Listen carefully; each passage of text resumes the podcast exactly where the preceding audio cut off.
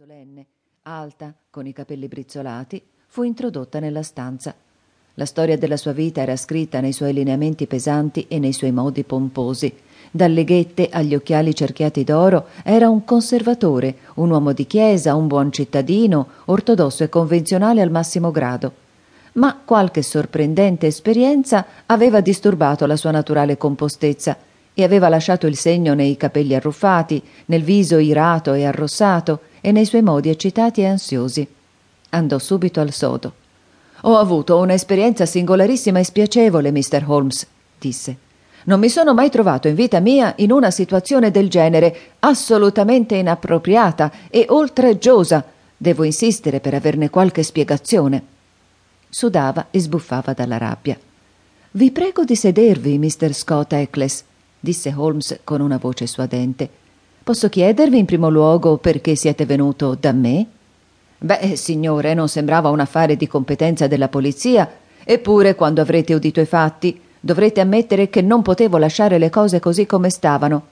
I detective privati sono una classe per la quale non ho assolutamente simpatia, ma ciò nonostante, avendo udito il vostro nome. Va bene, ma in secondo luogo perché non siete venuto subito? Holmes guardò il suo orologio da polso. Sono le due e un quarto, disse. Il vostro telegramma è stato spedito circa all'una. Ma nessuno può guardare il vostro aspetto senza capire che il vostro turbamento risale al momento del vostro risveglio.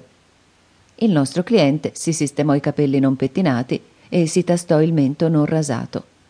Avete ragione, Mr. Holmes. Non ho nemmeno pensato alla mia toeletta.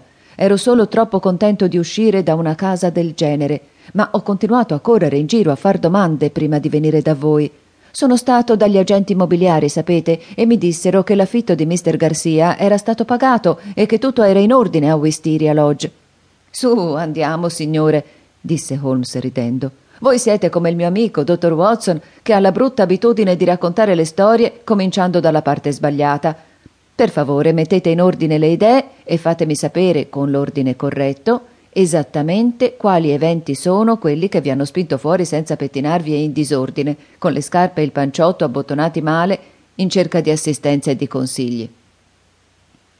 Il nostro cliente abbassò lo sguardo a guardare il suo aspetto poco convenzionale.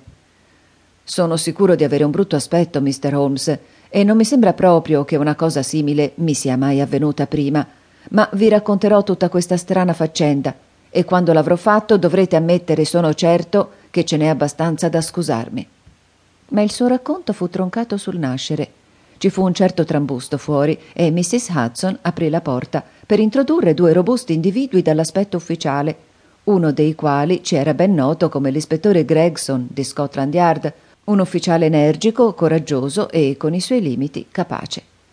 Strinse la mano ad Holmes e presentò il suo collega come ispettore Baines del comando di polizia del Surrey. Siamo sulla stessa pista, Mr. Holmes, che ci porta in questa direzione. Rivolse i suoi occhi da bulldog verso il nostro visitatore. Siete Mr. John Scott Eccles di Popham House, lì? Sì, vi abbiamo seguito per tutta la mattina. L'avete rintracciato mediante il telegramma, senza dubbio, disse Holmes. Esattamente, Mr. Holmes. Abbiamo cominciato a seguire la pista all'ufficio postale di Charing Cross e siamo giunti qui. Ma perché mi seguite? Che volete? Vogliamo una dichiarazione, Mr. Scott Eccles, riguardo agli eventi che hanno condotto alla morte la notte scorsa di Mr. Aloysius Garcia di Wisteria Lodge, vicino ad Esher. Il nostro cliente si era seduto con gli occhi spalancati e ogni traccia di colore era scomparsa dalla sua faccia attonita. Morto!